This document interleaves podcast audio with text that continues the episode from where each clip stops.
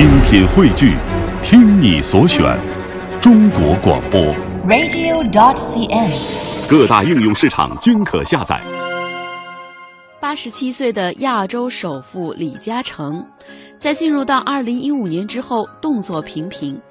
比如说，他正在进行一系列大胆的尝试，把他旗下的长实和和黄合并了，迁册到开曼群岛。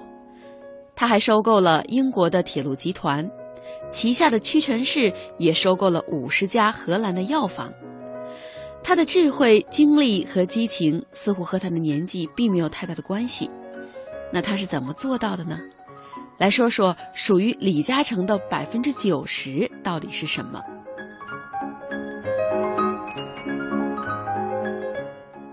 百分之九十的时间考虑失败。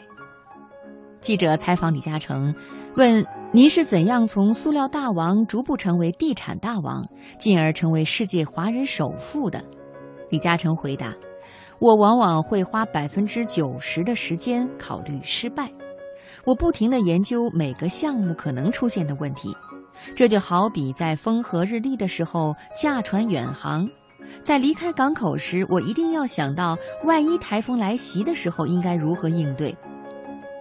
记者又问：“一般人满脑子都在想着怎么成功，那您为什么要花百分之九十的时间去考虑失败呢？”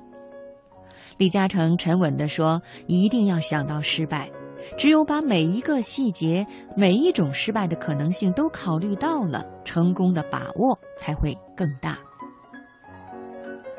每天百分之九十以上的时间想未来的事情。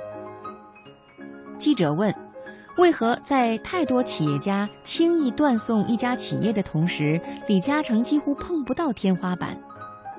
李嘉诚轻描淡写的回答：“其实是很简单的，我每天百分之九十以上的时间不是用来想今天的事情，而是想明年、五年、十年后的事情。”人无远虑，必有近忧，要有居安思危的意识，这是企业家的基本素质。就如同下棋，下一步棋要想到五步六步才是高手。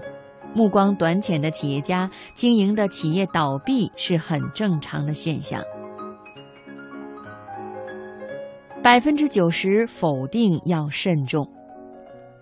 李嘉诚是如何处理别人和自己意见不符的情况呢？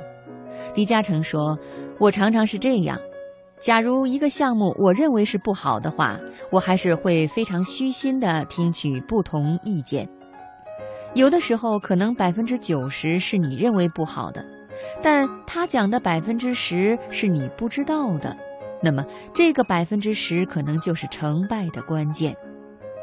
因为今天跟从前有一个不同，传统的行业如果出错，错不了多少。”但是今天的决定错了，可以错得非常离谱。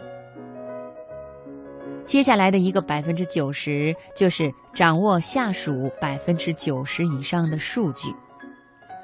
李嘉诚不喜欢通过无休止的会议获取信息解决问题，他听取每个汇报的时间不会超过十五分钟，更多时候他喜欢自己阅读、分析、判断。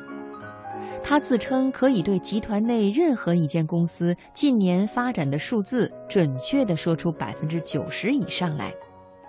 他说：“看一看便能牢记，是因为我投入。”上面这四个百分之九十是李嘉诚在上海中总结出来的经验，也是他这位被世人称之为超人的智慧所在。李嘉诚的成功模式可能别人是无法模仿的，但李嘉诚善于运用百分之九十的智慧，却是人人可以学习和效仿的。无论商界、政界或者是其他的行业，无论做人做事，这都是非常适用的。